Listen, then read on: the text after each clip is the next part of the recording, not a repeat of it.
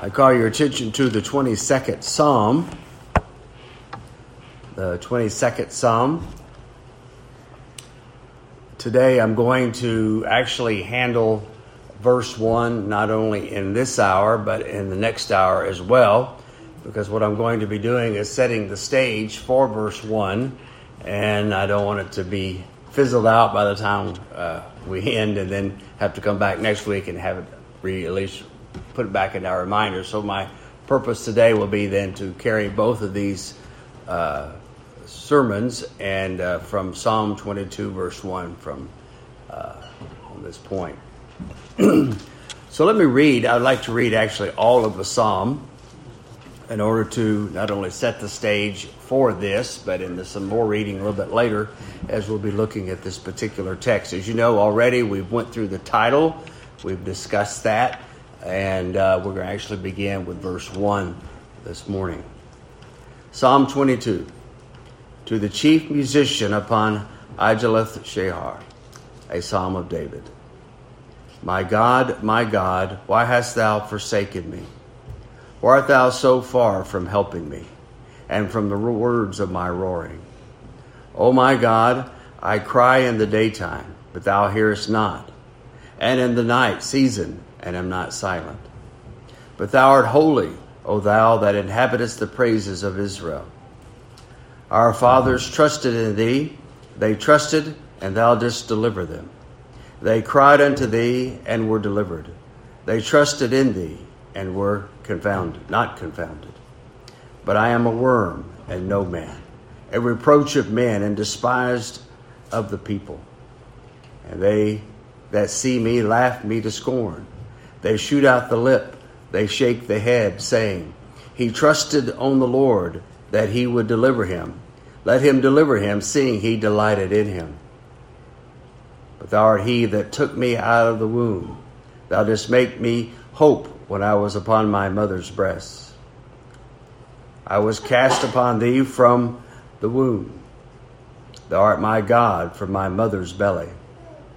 Be not far from me for trouble is near, for there is none to help. Many bulls have compassed me, strong bulls of Bashan have set me round. they gape upon me with their mouths, as a ravening and a roaring lion. I am poured out like water, and all my bones are out of joint. My heart is like wax, it is melted in the midst of my bowels. My strength is dried up like a potsherd and my tongue cleaveth to my jaws. And thou hast brought me into the dust of death. For dogs have compassed me, the assembly of the wicked have enclosed me. They pierce my hands and my feet. I may tell all my bones, they look and stare upon me. They part my garments among them and cast lots upon my vesture. But be not thou far from me, O Lord, O my strength. Haste thee to help me. Deliver my soul from the sword, my darling from the power of the dog. Save me from the lion's mouth, for thou hast heard me from the horns of the unicorn. I will declare thy name unto my brethren. In the midst of the congregation will I praise thee. Ye that fear the Lord, praise him. All ye the seed of Jacob, glorify him and fear him. All ye the seed of Israel. For he hath not despised nor abhorred the affliction of the afflicted, neither hath he hid his face from him. But when he cried unto him, he heard. My praise shall be of thee in the great congregation. I will pay my vows before them that fear him. The meek shall eat and be satisfied. They shall praise the Lord that seek him. Your heart shall live forever. All the ends of the world shall remember and turn unto the Lord, and all the kindred of the nations shall worship before thee. For the kingdom is the Lord's, and he is the governor among the nations. All they that be fat upon earth shall eat and worship. All they that go down to the dust shall bow before him, and none can keep alive his own soul. A seed shall serve him it shall be accounted to the Lord for a generation. They shall come and shall declare his righteousness unto a people that shall be born, that he hath done this. Mentioned a moment ago, our text this morning will be verse 1. My God, my God, why hast thou forsaken me? Why art thou so far from helping me and from the words of my roaring? I think if we was to pause and think about this with any kind of serious and holy meditation, we would have to say these are very wondrous words that are written here. And not only very wondrous, but we'd also have to say they're very mysterious. And the reason for that is because these are spoken by the Lord, uh, the Lord Jesus Himself. What may be of David in these words, and what may be for every suffering righteous man, as far as these things being referenced into them in application. We do know, though, that these words are the very words of our Lord Jesus Christ upon the, the cross. And this fact is what, as I said, that makes these things so wondrous and makes these words so mysterious because they are uttered by the Lord Jesus as he hung there upon the cross. So, as we look at verse 1, we need to recognize then that this is a uh, verse that speaks of Christ, and it speaks of him not in any particular situation in his life, but it's dealing with him at this point as he is hanging upon the cross there, suffering the great agonies that were heaped upon him by both man as well as God himself.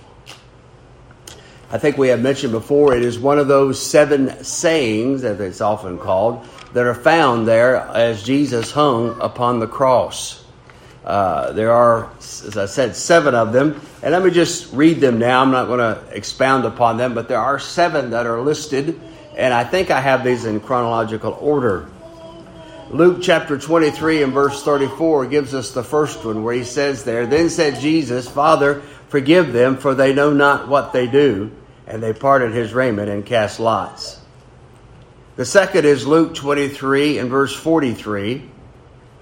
Jesus said unto him, Verily I say unto thee, today shalt thou be with me in paradise. The third one is in John chapter 19. It's found in verses 26 and 27. When Jesus therefore saw his mother and the disciples standing by, whom he loved, he saith unto his mother, Woman, behold thy son. Then saith he to the disciple, Behold thy mother. And from that hour that disciple took her unto his own home. The fourth is in Matthew 27 and verse 46. About the ninth hour, Jesus cried with a loud voice, saying, Eli, Eli, lama sabachthani, that is to say, My God, my God, why hast thou forsaken me? The fifth one is in John chapter 19 and verse 28. After this, Jesus, knowing that all things were now accomplished, that the scriptures might be fulfilled, saith, I thirst. The sixth is in John 19, verse 30. When Jesus therefore had received the vinegar, he said, It is finished. And he bowed his head and gave up the ghost. And the last, the seventh, is in Luke chapter 23 and verse 46. And when Jesus had cried with a loud voice, he said, Father, into thy hands I commend my spirit. And having said thus, he gave up the ghost.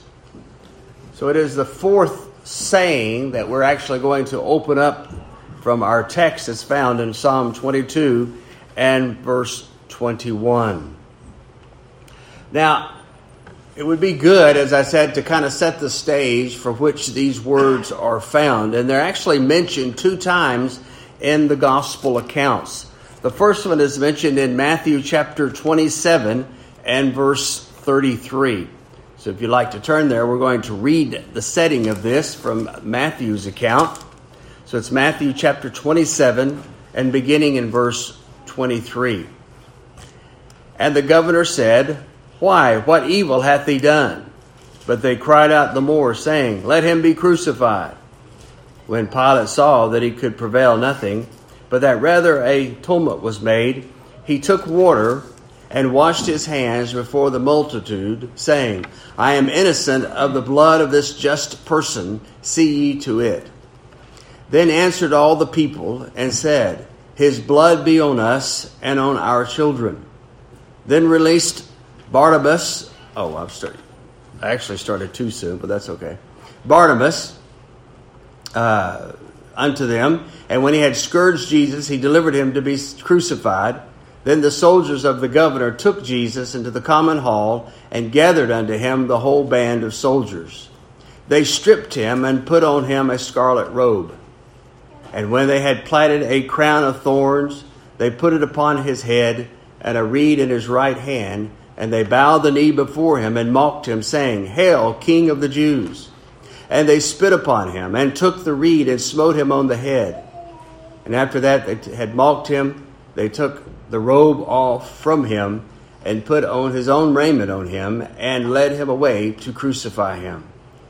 As and as they came out, they found a man of Cyrene, Simon by name. Him they compelled to bear the cross, or his cross. And when they were come into a place called Golgotha, that is to say, a place of a skull, they gave him vinegar to drink mingled with gall. And when he had tasted thereof, he would not drink. And they crucified him and parted his garments, casting lots that it might be fulfilled which was spoken by the prophet. They parted my garments among them, and upon my vesture did they cast lots. And sitting down, they watched him there, and set up over his head his accusation written, This is Jesus, the King of the Jews. Then were there two thieves crucified with him, one on the right hand and another on the left. And they that passed by reviled him, wagging their heads, and saying, Thou that destroyedst the temple and buildest it in three days, save thyself. If thou be the Son of God, come down from the cross. Likewise also the chief priests mocking him, and the scribe, the scribes and elders said, He saved others, himself he cannot save. If he be the king of Israel, let him now come down from the cross, and we will believe him. He trusted in God. Let him deliver him now, if he will have him, for he said, I am the Son of God. The thieves also, which were crucified with him, cast the same in his teeth. Now from the sixth hour there was darkness over all the land unto the ninth hour. And about the ninth hour Jesus cried with a loud voice, saying, Eli, Eli, lama sabachthani, that is to say, My God, my God, why hast thou forsaken me? Some of them that stood there, when they had heard that, said, This man calleth for Elias. And straightway one of them ran and took a sponge and filled it with vinegar and put it on a reed and gave him to drink. The rest said, Let be, let us see whether Elias will come to save him. Jesus, when he had cried out again with a loud voice, yielded up the ghost. And behold, the veil of the temple was rent from the twain from the top to the bottom, and the earth did quake, and the rocks rent, and the graves were opened, and many bodies of the saints which slept arose. The second time it's mentioned is found in the book of Mark, his gospel, beginning in chapter 15 and verse 22. Mark 15 and verse 22. And they bring him unto the place Golgotha, which is, being interpreted, the place of a skull. And they gave him to drink wine mingled with myrrh, but he received it not. When they had crucified him, they parted his garments, casting lots upon them, what every man should take. And it was the third hour, and they crucified him and the inscription of his accusation was written over the King of the Jews. And with him they crucified two thieves, the one on his right hand and the other on his left. And the scripture was fulfilled which saith, And he was numbered with the transgressors. And they that passed by railed on him, wagging their heads, and saying, Ah, thou that destroyest the temple, and buildest it in three days, Save thyself and come down from the cross. Likewise, also the chief priests, mocking, said among themselves with the scribes, He saved others, he himself he cannot save. Let Christ the King of Israel descend now from the cross, and we may see and believe. And they that were crucified with him reviled him. And when the sixth hour was come, there was darkness over the whole land until the ninth hour. And at the ninth hour, Jesus cried with a loud voice, saying, Eloi, Eloi, lama sabachthani, which is, is being interpreted, My God, my God, why hast thou forsaken me? And some of them that stood by when they heard it said, Behold, he calleth Elias. And one ran and filled a sponge full of vinegar and put it on a reed and gave him to drink, saying, Let alone, let us see whether Elias will come to take him down. And Jesus cried with a loud voice and gave up the ghost. That's the setting then of these the passages that we're looking at. In that, then we have seen in both of those that the Lord Jesus then quotes uh, from Psalm chapter Psalm 22 and verse 1. And from those verses, then we can see, first of all, that they have taken the Lord to the place where they were going to crucify him there outside of Jerusalem, the city, the city walls, and a place that was called Golgotha. And as it's interpreted there, it's called the place of the skull. And then you notice, secondly, they tried to give him some vinegar, which of course he refused. It was also mixed with gall and myrrh to drink and some wine, but he refuses all of that. The third thing is that they do crucify him.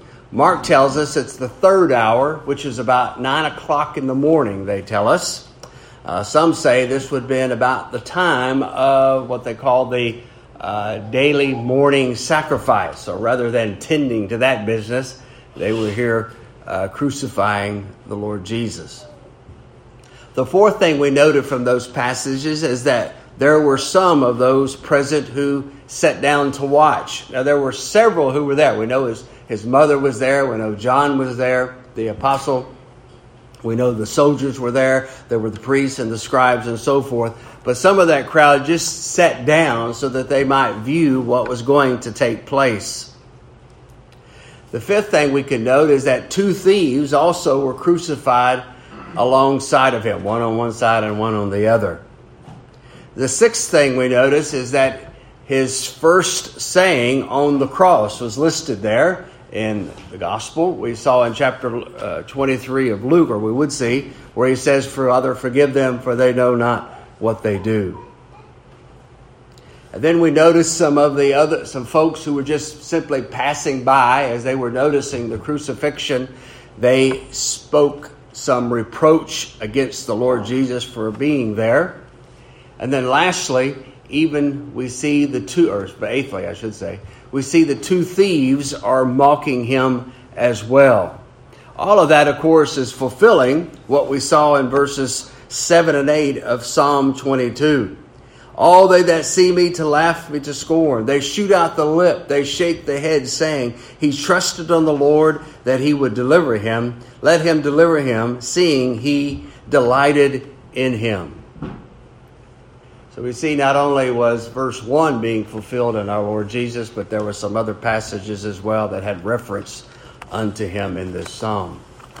The ninth thing we see that sometime after one of the thieves had, or both of the thieves had uh, reviled him as well, we notice that one of them is shown sovereign grace. And then we notice another saying of our Lord Jesus on the cross where he tells them, Verily I say unto you, this day thou shalt be with me in paradise. And then the tenth thing that can be plainly seen from these passages is that from the sixth hour to the ninth hour, there was darkness upon the land. In fact, it says all the land in another text of this. So this would be about from noontime till about three o'clock in the afternoon. So the Lord Jesus has been hanging there from nine in the morning, and we are about to the point where it is now three o'clock in the afternoon, according to Luke chapter 23 and verse 44. And then at the ninth hour, or about the ninth hour, as it's listed in both of those texts, we see him crying out that which is found in our text in both Matthew 27, and verse 46, and Mark chapter 15, verse 34, where he says there, My God, my God, why hast thou forsaken me? So that's the stage or the setting then that we find of this particular text. Now, in handling this, let me give some thoughts upon the following heads that we're going to plan to be looking at. I'll just list them not now, but as we go through here. First of all, and this will be very quickly, is of whom is it speaking? Well, of course, we know this to be the Lord Jesus himself. After surveying the Gospels there, after we read some of those portions of Scripture that dealt with that, we ought to be convinced beyond a shadow of a doubt, if we do believe the Bible in the sense of the word at all, that this should be none other than the Lord Jesus Christ. We know it is David who is the one who is the penman of these passages, but David here is looking down through time about a thousand years later when Jesus Christ then was to hang there and to suffer the curse of the people as well as the curse of God Himself. So it is again the Lord Jesus that's made reference here, or who is actually speaking these very words. It's the Son of God, it's the beloved Son of God. The one who is both God and who is man in one person. We've been discussing all of this as we were, remember, looking in Hebrews chapter 1 here recently, dealing with this fact. This is the God man, our mediator, our Redeemer, who is hanging here upon the cross who is saying these very words of our text. So, again, how wondrous then are these words? How mysterious these things are. To have someone who is God Himself, united to human flesh, no doubt, who is saying or giving us these words My God, my God, why hast thou forsaken me? This is the Lord Jesus crying out in the midst of his torments, in the midst of the horror that's being placed upon him, both by man as they have been mistreating him and reviling him, as the text says, but also by God himself. It's Jesus, the very Son of God. And rather being esteemed by the people who have crucified him, as remember, he is the only begotten Son of God of his only of his Father who, of course, is full of grace and truth. Rather, they crucify. him. Instead of falling down and worshiping before him, they sit down and they watch to see what's going to take place. And they were probably doing that in order just to mock him. Not only because they probably knew they were going to be there for a great amount of time, because crucifixion was a slow, dying uh, process. Wasn't something that happened immediately. That is the death of it. And so they sit down, not only to because of the length of time, but also to mock and to watch and to see what was to take place. Now, this is Jesus, the one who went around doing good, the one who worked all those miracles, the ones who raised the dead. And it's they, those whom he worked with, that hanging him upon the cross, and they crucified. And he became both a curse of man and, as I said, also of God. In Galatians chapter 3 and verse 13, we read these passages, or we read this word, where he says, Christ hath redeemed us from the curse of the law, being made a curse for us. For it is written, Cursed is every one that hangeth on a tree. Now, that passage in Deuteronomy chapter 21 and verse 23 was written thousands of years ago. In fact, they tell us that during when this passage was written there in Deuteronomy, that the idea of crucifixion was not even known. It wasn't something that was practiced. This was a Roman custom of putting men to death. And yet, here is Moses speaking of this there in Deuteronomy chapter 21, as well as here in Psalm 22. Now, the next thing I want us to notice that it was the Son of God. But notice the second thing is that you'll see here there are three questions that are presented here in our text by Jesus himself. Three questions. In fact, these are all of the questions in all of this psalm. There are no more questions put forth. They're, these are the only ones, and they're found here in verse 1, and there are three. The first one is this Why hast thou forsaken me? The second is, Why art thou so far from helping me? And thirdly, and from the words of my roaring. Now, I want us to notice, first of all, from these, then, to whom is it being spoken to? We know who the speaker is. That's the Lord Jesus himself. But now we need to see to whom is he speaking this to? Well, we know it to be, as it says here, his God. My God, my God. But not only is it his God, we know him to be his Father. Remember, we read some passages the other day as we were looking in Hebrews 1 again, how that it directed us to realize that Jesus Christ, yes, is the Son of God. And that would make him, uh, God the Father, his Father. So he is both God and the Father, as those texts pointed out, of the Lord Jesus Christ. He is the Father and the God. So you see here that he prefaces his questions here with the fact and of the statement that is basically a declaration My God, my God. Now, as far as we can tell from the narrative in the Gospels, our Lord had been silent from the sixth hour till the ninth hour.